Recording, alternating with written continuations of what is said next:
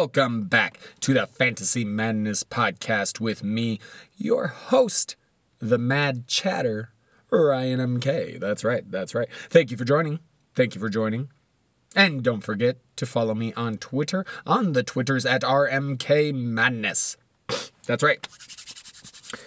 Whew, feeling a little better today, as you all know. It was a bit of a rough week last week. I mean, obviously, shit is going on in the world, so it's a little bit rough for, well, most people right now. I won't say everyone because some assholes in this world, I would say, particularly the, the rich white elite, seem to be just having a dandy old time at the moment except for all the Karens out there that are so worried about people stenciling Black Lives Matter and and worried about people in the park on stairs and like Karens are coming out in full fucking force. So I guess that this that must be really rough for them right now. You know what I mean? But with everything going on, you don't want to add to it, right?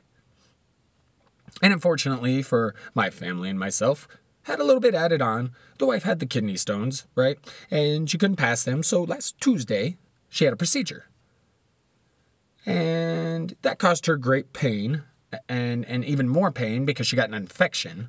And the infection we, was, we believe, because of the stent that was put in there. And anyway, so after a very rough week and doctor's appointments and ER trip and all of that, lots of medicines and stuff.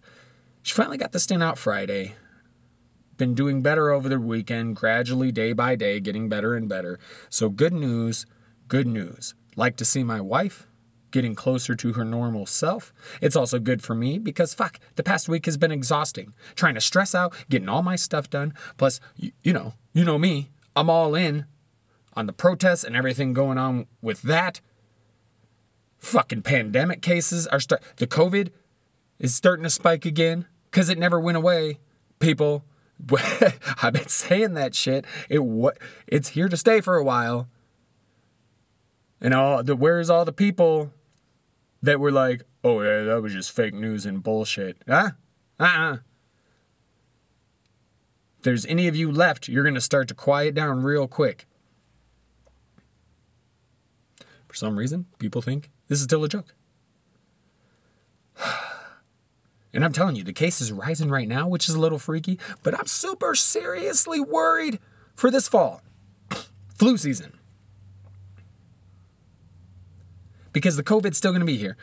And if it's mutated to make it any worse, oh man, it's going to be a rough fucking fall slash winter. We need to be safe, people. We need to be safe. And I know people got to get out there and protest. But if you notice, people want to bitch and say, oh, I guess the COVID is, not a big deal because they're out there protesting. You see these fucking people out here protesting, they got masks, they're doing sanitizer, they're being as safe as they can, but some shit is just too important. Meanwhile, motherfuckers are out in like New York celebrating and partying and drinking and having fun like it's before the virus. Fucking nobody wearing gas masks, just hanging out. Like, I'm sorry. But a protest is dri- different than a bar trip, okay? It's different than going bar hopping okay? One is for an important cause, one you're just doing for fun, for shits and giggles. So, big fucking difference. Two, the protesters are being safe, as safe as they possibly can be, given the circumstances of having to be in close confines for the protest. And yet, assholes out there partying in bars and shit like that, you're not taking any precautions. So then we're going to have this case, all these cases, the COVID cases are going to rise states are going to start spiking again. And people are going to go, oh, it's a fucking protest. Not realizing that casinos and bars and shit like that are open all over the country. And people are going to that shit without wearing masks, without being careful. So at least the protesters are being careful. And again, that's something worth risking. Whereas you, you really want to risk COVID just to go to the bar and drink with your buddy or to go to the fucking casino? That's Whatever. You're the fucking moron. Protesting is a different story. Because that shit's pissing me off, man. People either acting like COVID ain't no big deal, or like, oh, yeah, you wanted, you were throwing a fit because you wanted a fucking haircut. These people are fucking bringing light to a major issue in the country. Big fucking difference, bro. At this point, anybody, and I mean anybody, I've already told my uncle to go fuck himself. Anybody that's got love and support for Mr. Trump, you can get the fuck out of my life, period. Period. Because I'm over this shit. I'm over this shit. Fucking taking away protections against discrimination from the LGBT community and doing so on the anniversary of that shooting, the Pulse, Pulse, right? I always get that fucking apologies if I fucked that up, but on the anniversary of that, Pride Month, and during a global pandemic. How many other ways can Trump say he does give no fucks about the LGBTQ community? Like it's pretty clear who Trump cares about. And even then, he doesn't really care that much. He just knows that's his loyal base. And that's the, the elite white people and white supremacists. If you're rich and you're white, you probably like Trump a good amount. Not, not everybody, obviously. But they seem to be the ones more inclined to back him just as with all the white supremacists. and I get on Twitter all the time and I see these fucking people, and they're like, you guys are just blah, blah, blah, fucking liberals and lefties, Democrat, blah, blah, blah. We're to win in a landslide because Trump's the best president. Like, I would just like to point out once again when y'all were protesting because you wanted haircuts, or the little groups of, uh, you know, KKK and white power people that are out there protesting. How many people y'all got in those protests? 50? Like 50 people?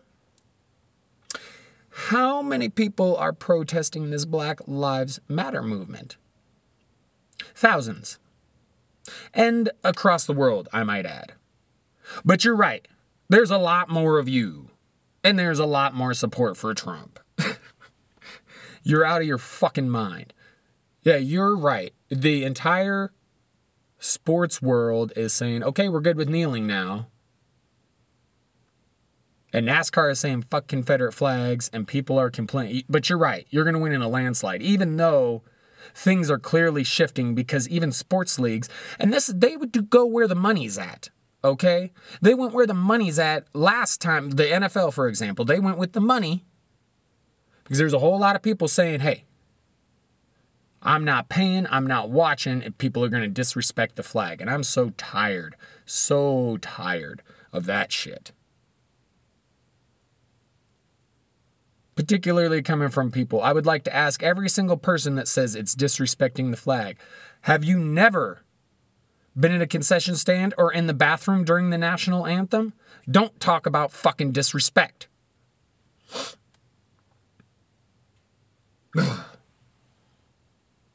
The NFL, in 2016, when this was an issue, they sided with Trump. They sided with the people who said kneeling is disrespectful. They went where they thought the money was. They were afraid of losing those customers. Now, you could tell there's been a change because the NFL is saying, we're sorry. We fully support players' right to peacefully protest. You can kneel all you want, and there's a problem with police brutality. And they've changed their tune completely. And to me, that's because everybody's seeing the seismic shift. It's not like this is the first time the Confederate flag has ever been brought up as it pertains to NASCAR. Yet this is the time it chose to say no more. And a lot of companies are doing that type of thing.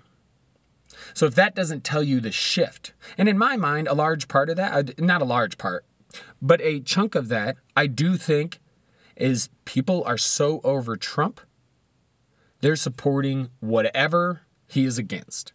I think that's a small chunk of the people out there.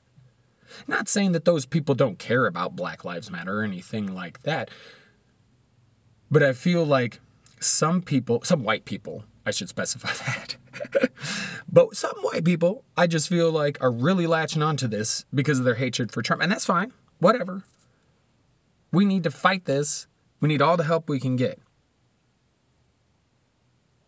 We can't have another four years of Trump.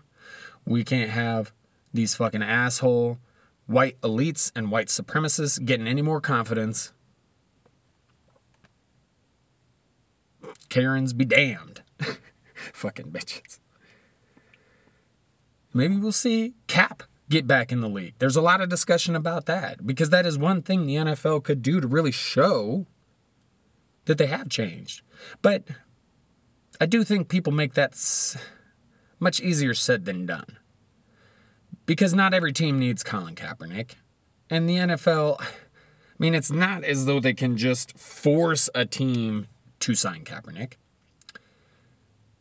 And even if a team does, they have to worry about, like, what if we cut him? Are we going to get a bunch of bash la- backlash? Bashlack.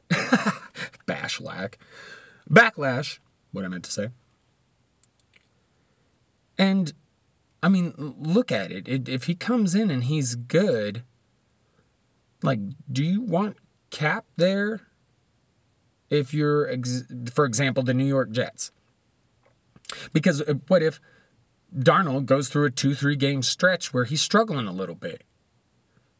He's a young quarterback. You got to let him play through that shit. But what happens if you've got Colin, Ka- Colin Kaepernick sitting on the bench? the fans start thinking, the coaches start thinking, maybe we got a better shot with Kap. And for depending on how he is, maybe they do. People can say he's been out the league too long, but hey, let's not forget about Michael Vick, okay? Dude was out for a while because of his mistakes. He had to pay his price, but he was given a chance, came back into the league, and played well, man. So you can't can't count out Kap yet. Can't do that quite yet. But I digress. All of this, I know, just a little. It's, it's a Monday morning, and I'm feeling energized. And I feel a little bit better. I've gotten a little more sleep now that the wife has felt better and been able to get a little more sleep. And so I feel refreshed. Weekend's over. My five year old turned six, had his birthday party. It was a fucking blast. So it's been exhausting, but a good past week, weekend, whatever. And I just had to get some of that out because I am so tired of seeing this stuff, man. And I got to try and remember that I can't sit there and argue with everybody on Twitter because the, the people that still support Trump at this point and are not on board with this movement of change that we have going on those people, at this point, the lines are kind of drawn. Those people aren't going to change their minds. I mean, maybe you'll get a few of them. But for the most part, the people that were iffy have now come to our side. You know, like the people that were in the middle have chosen a side. You know what I mean?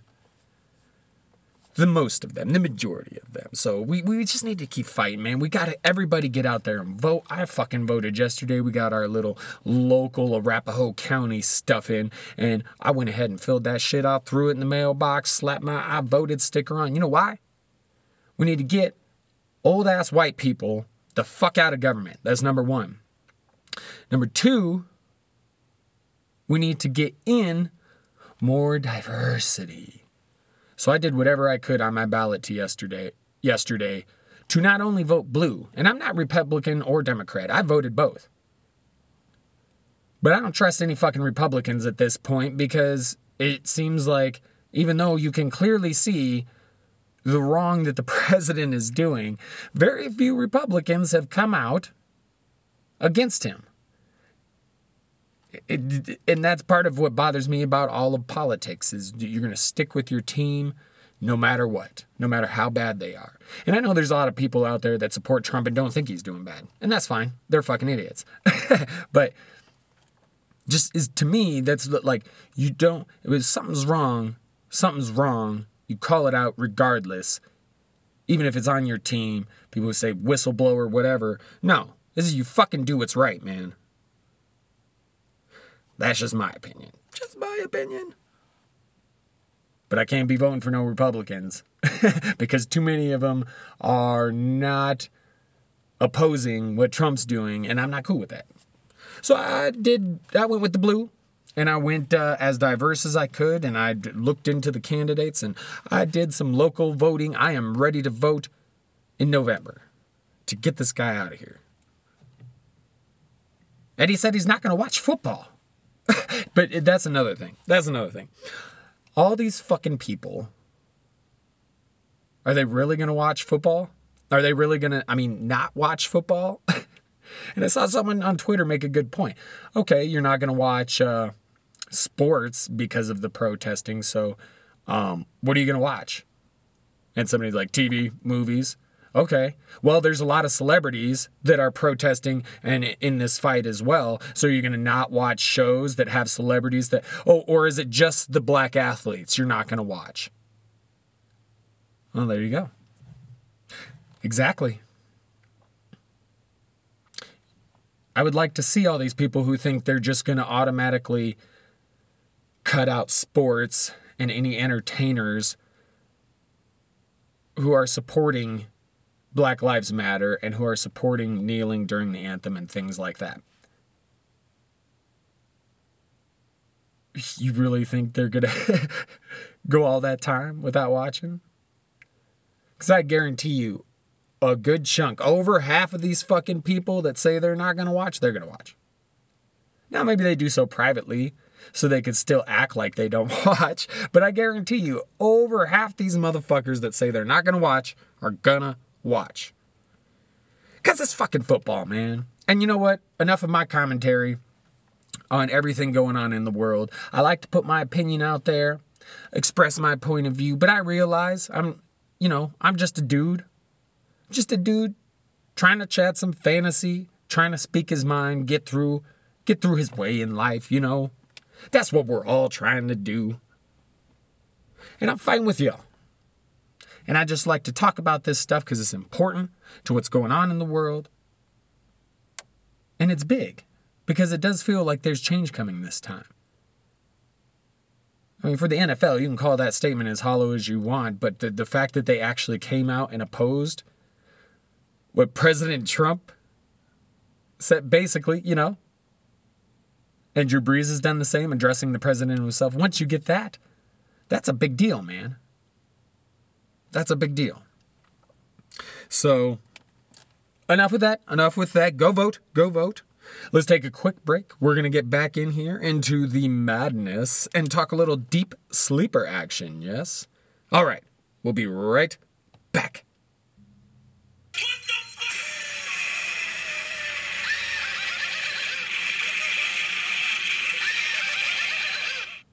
Welcome to the madness. Yes, yes, yes, yes. And in the madness today, we're going to talk a little deep sleeper action. Now, I realize not everybody appreciates uh, my social commentary. And so, if you're a fan of the show and you're tired of me talking about it, find a different show. Sorry, I know I have no shows I, I hardly any.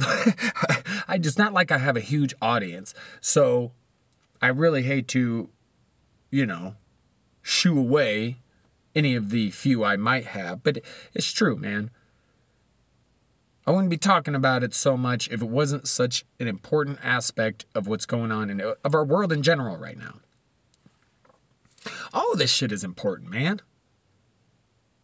The country is just in a bit of turmoil right now. We got a big election coming up. There's a fucking pandemic still raging. I mean, shit is crazy. Shit is crazy. So we can't help but talk about it. Because, well, it's great to get on here and talk fantasy football. And, you, you know, if we get football, then yes, we're, we're doing something good here by continuing the fantasy talking, giving people something to, you know, to indulge in when they take a break from their protesting and, and everything they're doing on a day to day basis, fighting disease, etc. So I'm very happy to continue doing what I'm doing, but I do think it's important to point out things and talk about what's going on in the world because it's so big. You know, this isn't like, hey, there's another fucking mass shooting we talk about for a minute and then gloss over because that's what we do in this country. They don't fucking want to do anything about guns, uh, but even with all the shootings, we're just gonna gloss, just keep going. Like, this is huge. There's so many people involved. You're seeing things in other countries. Like, everything that's going on in 2020 not only feels straight out of a fucking movie, but like. We're at one of the strangest and craziest places of our lifetime. So we can't just ignore that, in my opinion. But I will say I've said enough today. so I'm going to uh, just back off of that. I'll back off. And we'll get into the deep sleeper action, right? So I'm going to go like, you know, like I do normally when I'm talking about this kind of thing where we're going through different positions. I'm going to go through it by position. And we're going to start off with the running back. Now, these are some guys I really like th- this year. Good for Dynasty. And, you know, I guess not really in a redraft, other than if you're doing a guillotine league, because these are some guys you can have at the end of your bench. But probably a little too deep for redraft, but definitely guys that if you're in redraft, keep an eye on, because if they start to make a little noise, you might want to snatch them up because they could really be beneficial to your rosters this year. At running back. Now, for an example, Travis Homer. He's someone I've talked about a lot. Okay, best comparable to Matt Breida, great workout metrics. And again, Chris Carson, we know his issues. Carlos Hyde, not the greatest, and he's old. So, opportunity could be there for Mr. Travis Homer. Now, that's someone I've spoken about and someone I really like. But after him, there's a few more running backs I like. A couple of rookies Eno Benjamin, Josh Kelley, Joshua Kelley. now, here's the thing Joshua Kelley is a pretty fucking good running back, man. And the thing with the Chargers is they have Ekeler and Justin Jackson. But those are two similar running backs, okay? And Austin Ekeler, as much as I love him, and I think he's a really good back, he's still he's still not the biggest of guys. And while he looked good without Melvin Gordon last year, you have to wonder if Ekeler is the type that could maintain a three down role throughout an entire year. Okay? Especially if he's not going to have that bigger Melvin Gordon to come in and, and, and, you know, help out. But here's the thing he is, because that's Joshua Kelley. And Joshua Kelley is really someone that could just step in and eh, probably play a similar role to Melvin Gordon. He's upper percentile 40 yard dash, speed score, agility score, 77 percentile college dominator. This is a good back, athletic back with college production. Okay? And yeah, you look at it. He played for UCLA. But still, you got to think about like when you look at the player's profile, right? And you see he's athletic and you see he produced in college. That says dude's legit talent. Doesn't guarantee he'll succeed at the next level, but you know he's talented and has the potential. Then you look at the Chargers depth chart. Again, Austin Ekeler, Justin Jackson, not the biggest guys, and they're very similar. But I like the both of them. But Joshua Kelley could bring a different dynamic. So he could be involved in the game plan earlier than any of us suspect. And then with Eno Benjamin, okay, now this guy, just based on the Cardinals' offense, okay, you got Kenyon Drake there. Now, I know everybody is super stoked about Kenyon Drake because of the year he had last year with the Cardinals. But I'll remind you, and again, I know it was on the Dolphins, and they've been atrocious, but Kenyon Drake still didn't do shit. The best of running backs can produce even when they're on shitty teams. I mean, Adrian Peterson, he's done it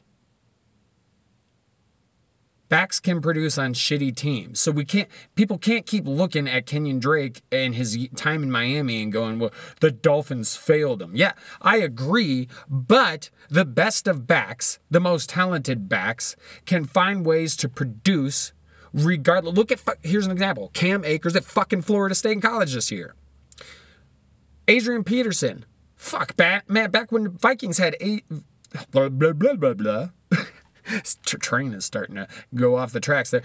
Back when they had Christian fucking Ponder, when no defense is scared of that dude, so they would just stack the box against Adrian Peterson, and he was still killing people. The best backs aren't to let something like, my team isn't very good and my coach is an idiot, stop them from producing. So, to me, Kenyon Drake is so fucking overhyped this year. And I really like Chase Edmonds. I really do. And he's what Chase Edmonds' profile is better than Kenyon Drake's. Okay. Chase Edmonds potentially could be better in that system than Kenyon Drake. And Chase Edmonds was pretty good for that one game last year, and then he got a little banged up too. So, you know, we'll see how it goes. But I also I think you have to take in Eno Benjamin. Okay?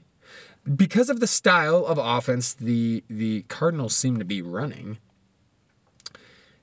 they can really do some work with these kinds of backs. And I think that's why Kenyon Drake is doing well in Arizona because he needed to go somewhere where, again, because he's not good enough to just produce no matter the circumstances, he needed to get in the right circumstance. And I think Arizona is good for that. But again, we'll see what happens. Best comparable player for Eno Benjamin is Duke Johnson. That's another guy who should be a three down back, but for some reason the Texans have always just used him as that change of pace role. I'm not sure why they haven't given him. Maybe they've seen something we haven't. Maybe they know more than we do. But looking at the profile and looking at his uh, Duke Johnson specifically, his efficiency in the NFL, it is confusing why Houston doesn't ride him more. But he's comparable to Mr. Eno Benjamin, Eno Benjamin, above average 40 yard dash. Burst score, 87th percentile. Agility score, 71st percentile. College dominator, 85th percentile. College target share, 96th percentile. Now, Eno's more your typical, prototypical satellite back, but I do think he's a satellite back plus in this offense because I think he can do what Kenyon Drake is doing okay? But I also think Chase Edmonds can do the same. So we'll see what happens with the Arizona Cardinals backfield. But should an injury occur to Drake or to Chase Edmonds, you know, it's right there, man. And even without injuries, he he could potentially, you know, we'll see what happens with Chase Edmonds. But you see this with teams where a new coach comes in and you got this new regime and they just kind of want to bring in their own guys. So even if Chase Edmonds is better than Kenyon Drake, and even if he's better than Eno Benjamin, he may not necessarily get the chance to show it there because Cliff Kingsbury could be like, look, I brought in Kenyon Drake, got rid of David Johnson. David Johnson wasn't my guy. You know what, Chase? I like you, but you're not my guy either. I got I drafted Eno Benjamin. See what I'm saying? Coaches are fucking weird. They don't always keep the players that they should because there's some talented players that get overlooked in part because coaches will go, well, he's not. I didn't bring him here. it's a weird thing. But anyway. So I like both of those rookies. I also like Dare Ogunbowale. Blah, blah, blah, blah, blah. And he is one of the people that has been working out with Tom Brady in Tampa. So I think you definitely have to look at that. Could Dare be that uh, James White type? Maybe, now, he doesn't have the best player profiler or player profile. He's above average with burst and agility score, but everything else is below average. And the one really positive thing that you see when you see when you look at his his profile is the college target share is in the 85th percentile. So again, satellite back. Again, Tom Brady, James White. Hmm. Hmm.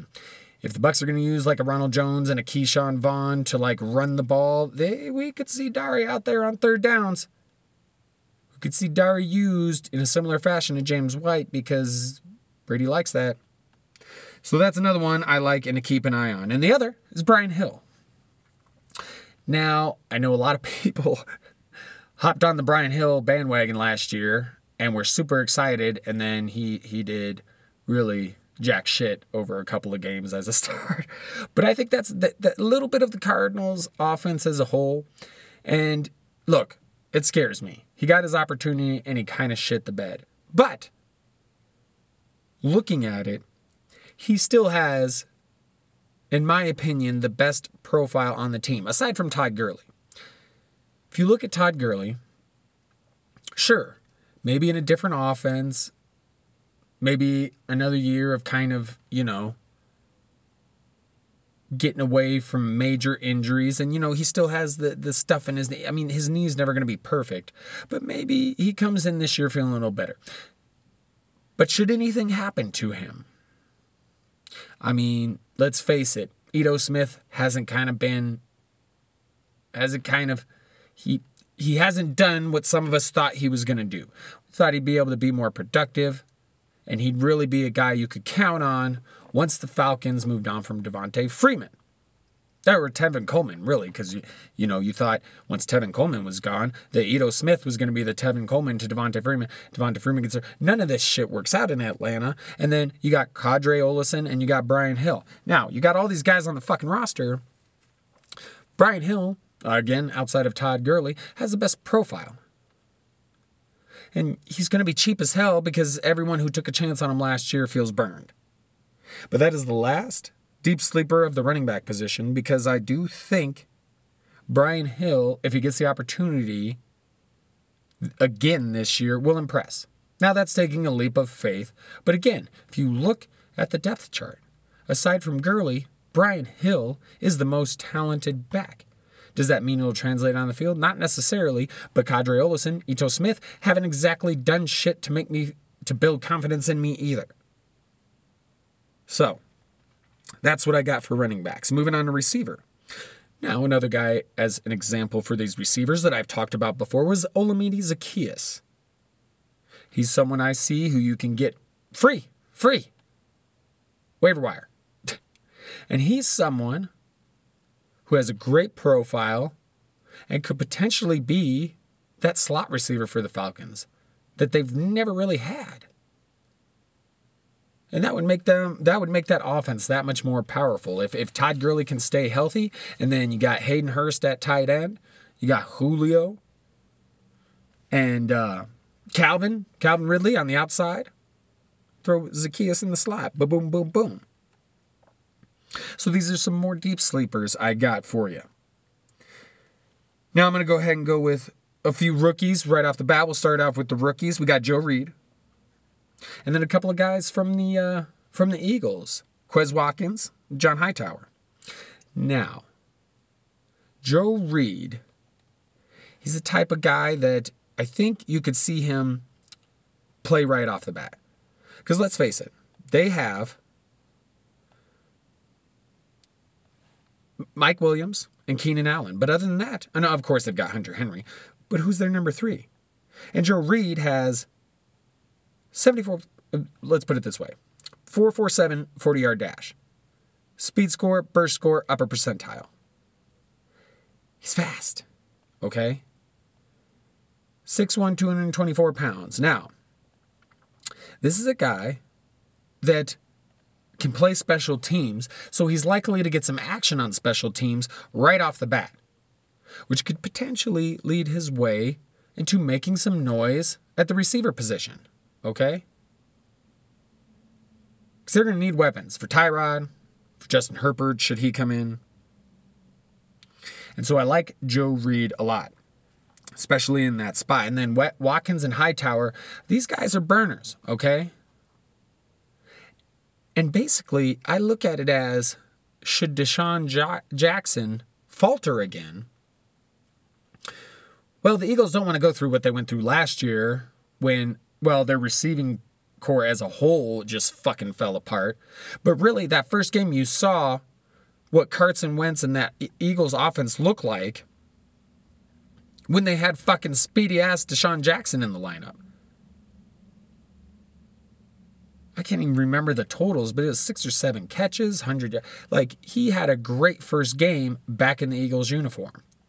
Now he's getting up there in age. I own him on a few teams because I feel like he still might have a year or two left in him. But if not, the Eagles are prepared for that. Should something happen to DeSean Jackson again, you've got Quez Watkins and John Hightower, who can both burn. Now, John Hightower, like a little bit better simply because of draft capital, which to me, you know, to me isn't the hugest thing, but you have to take it into account because it means something to NFL GMs and coaches. It means something to them, okay? But I like both those guys on the Eagles because I think that was part of the the Eagles wanted to beef up their receiving corps. They brought in Jalen Reagor, right? They're trying to get some pieces. They traded for Marquise Goodwin, another guy who's a burner. Right? Marquise Goodwin went to the Eagles, right? but they, that's what I'm saying. They, they they've got these fast guys because you saw what Carson Wentz was able to do when he had DeSean Jackson, right? So we have to say, oh, who's it going to be? Who's it going to be? Are you going to keep doing that? Well, he very well could because Marquise Goodwin, DeSean Jackson. But again, you got these rooks there too. So I think it's going to be interesting. But I do think if something happens to DeSean Jackson, yes, Marquise Goodwin is there, but I think you could see some play from Hightower or Quez Watkins. So those two guys I'm keeping an eye on. Now, a few more guys I like. I like Travis Fulgham, second year guy for the Detroit Lions, because this, again, this is another team that they don't really have a third receiver. They've got a little bit of a running game going. They added D'Andre Swift, that'll help. They've got TJ Hockenson. They've got their number one in Kenny Golladay, and then they got Marvin Jones, who's solid. But there's room for more. And particularly if like a Marvin Jones gets hurt, Travis Fulgham could be the one to step in and make some noise. Now, I drafted him in a couple leagues last year because I, I like this dude's profile, but he didn't do much, you know?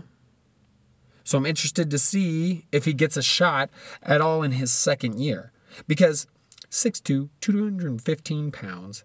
Now, he didn't have the greatest 40 yard dash, but he's above average in speed score, burst score, agility score. He's got a hell of a catch radius, high dominator rating, high yards per reception.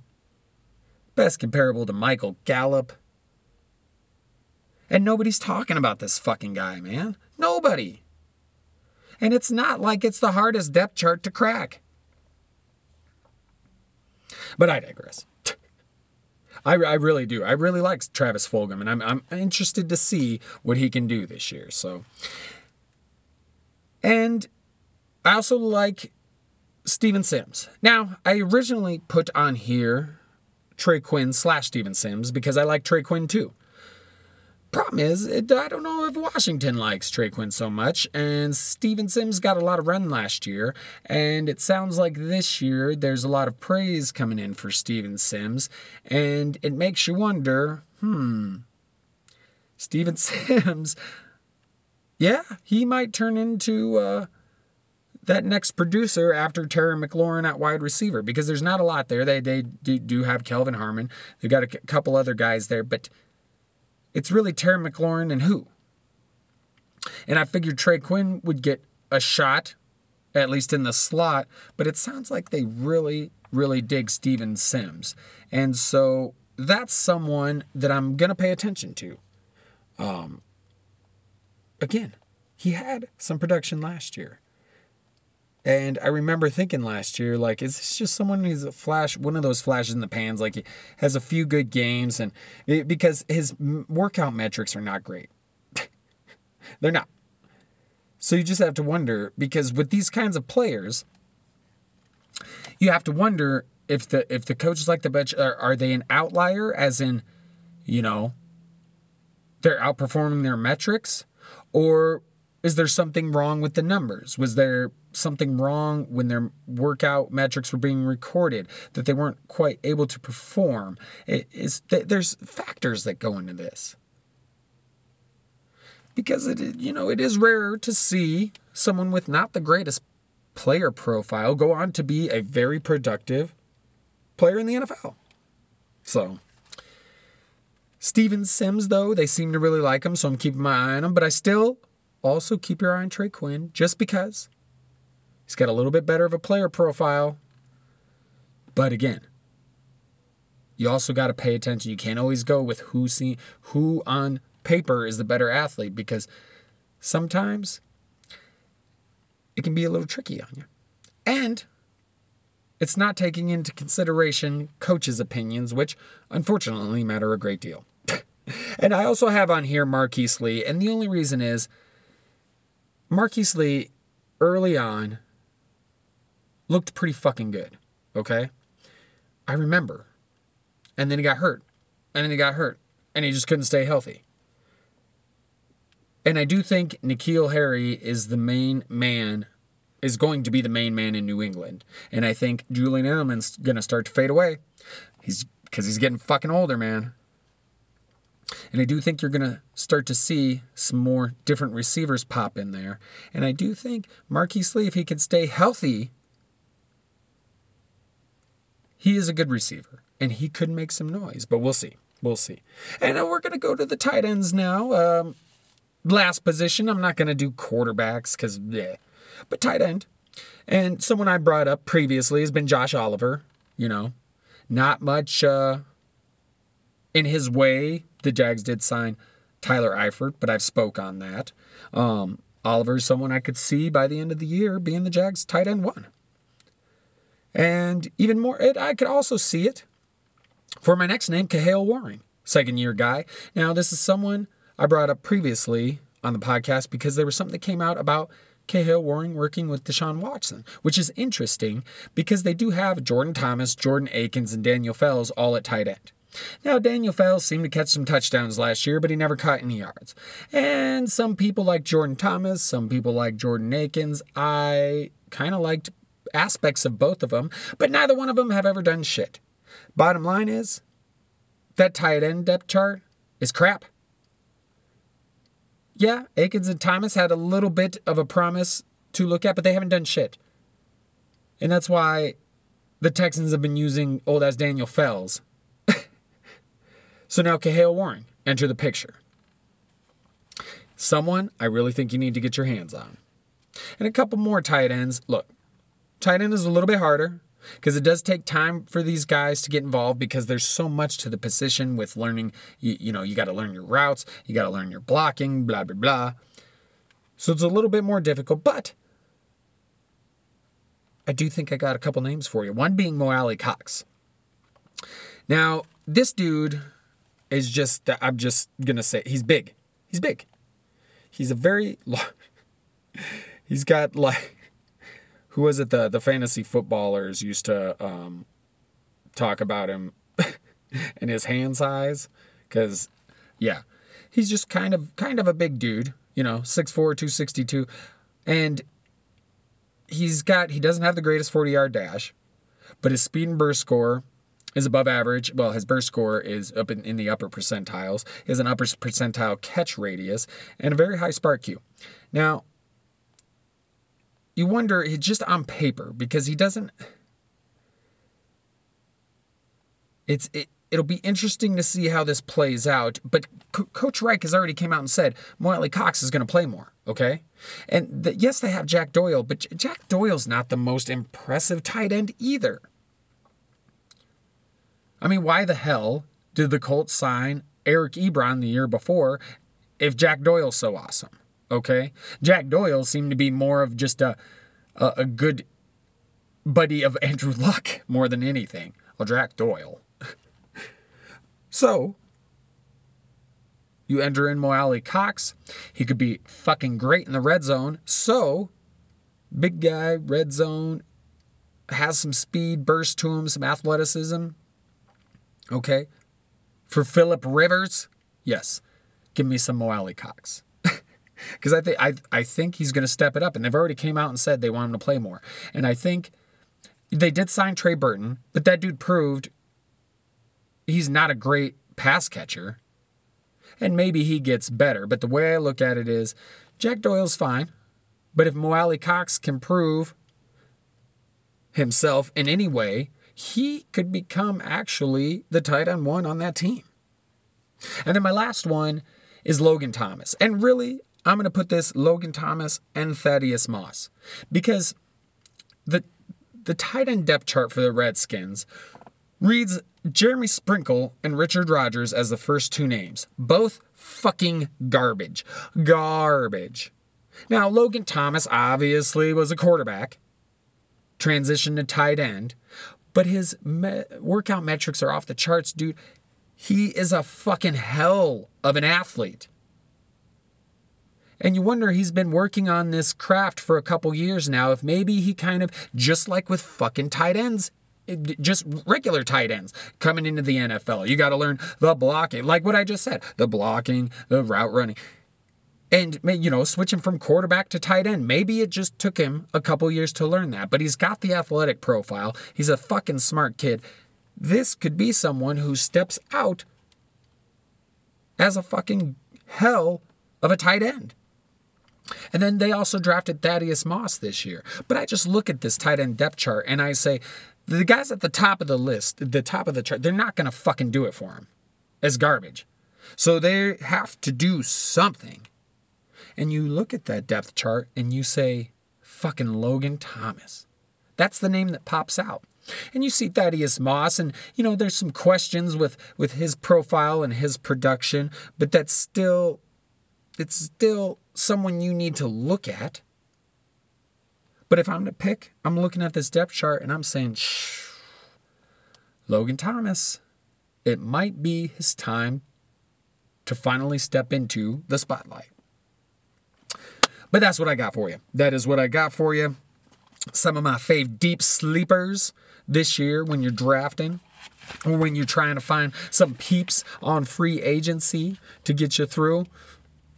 So, yeah, that's what I got for you. But, well, we'll go ahead and take a quick break, and then we're going to come back, close up shops, talk a little bit more, talk about what we're going to do next week, and then close up shop. All right? We'll take a quick break, and we'll be right back. Game over, man. It's game over. Game over is right. We enter the end of the episode today. Thank you for joining me for Fantasy Madness. Yes, yes, yes. And I hope you have a wonderful weekend, all of you. And I highly suggest, by the way, checking out that 30 for 30 doc on Bruce Lee called Be Water. Fucking good stuff, man pertains, I finally finished it. I'm going to do a little bit of a deep dive on my other podcast, the Miscellaneous Debris Podcast. So make sure you follow me on Twitter at RMK Madness to check that out and look for it when it's coming. Also, keep an eye out for, uh, I have an article or two coming out on Player Profiler this week. The first one, well, we discussed some of that material last week, but the rookie bus who are going to be sophomore studs. That's right. The, that we got into a little bit last episode, and that's what my first article of the week will be on. And then, uh, yeah, the second article, should that get published this week, we'll probably discuss that on the next episode, which is the case for drafting a top quarterback. Yeah, so we'll probably get into that next episode. But I digress. Again, check out Be Water it's good stuff. It's good stuff. And it very much pertains, you know, to some stuff that's going on in the world today with racism and, uh, you know, the Black Lives Matter movement. You know, that's during Bruce Lee's time, there was a lot of that too. A lot of fight for, you know, ra- racial equality with, with blacks and, and Asians and, you know, it's a tumultuous time. And he was trying to, you know, make it in the movie industry where he was continually you know, typecast is just this, you know, kind of almost like you know, a toy. Like, what's the word I'm looking for? Like, they didn't take him very seriously. He was just kind of a, a, toy for them. Like, hey, check out, we got this little Asian guy who can do flips and kicks and, you know, an attraction as opposed to an actor, you know, and I, the, he had to fight a lot of stuff. So it's pretty interesting and um, definitely makes you think. And it definitely pertains to some of what's going on in the world today. So definitely a good one. There's also another doc out about Sammy Sosa and Mark McGwire. And I got to be honest. I considered watching it because I remember that period of time. Might have been the last time baseball was actually interesting to me. I can't watch baseball. Like, if the Twins or the Rockies make the playoffs, you know, because I'm a Colorado, Minnesota guy, so I root for those teams. Those are my places, the places in this country that actually, you know, hold some meaning in my heart. And so if the Twins or the Rockies make it to the playoffs, I'll pay attention. But for the most part, I'm not watching. It's boring. They're not doing anything to evolve the goddamn game.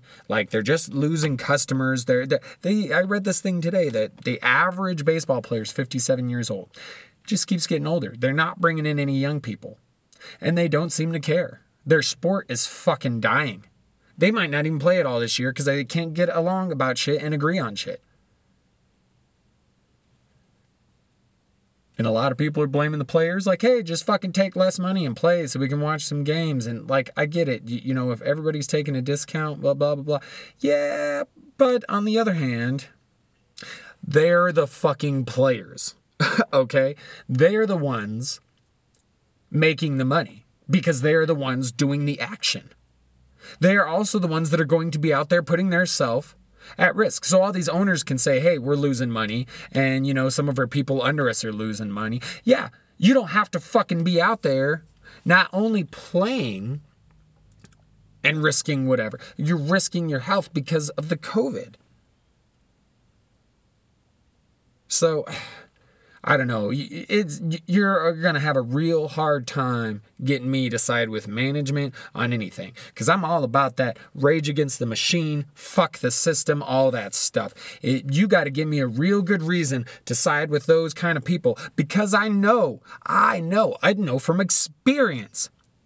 It's those people that are the fucking problem in this world because the people that have it easy, that are rich, white, powerful, they just have a way about them, man. Not enough of them listen, not enough of them care. And rich people are fucking weird, man. They're weird about their money because it's like they don't want to lose it because they don't want to ever be without it. So some of those rich fucking people are so weird. I've seen in restaurant businesses, man. You could have rich fucking people drop three, four hundred dollars on food at a restaurant and not tip you shit.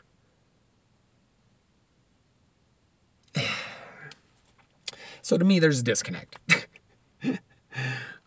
with baseball and with people, you know, in that kind of position for me. So I'm, I'm a little bit rebellious as it is.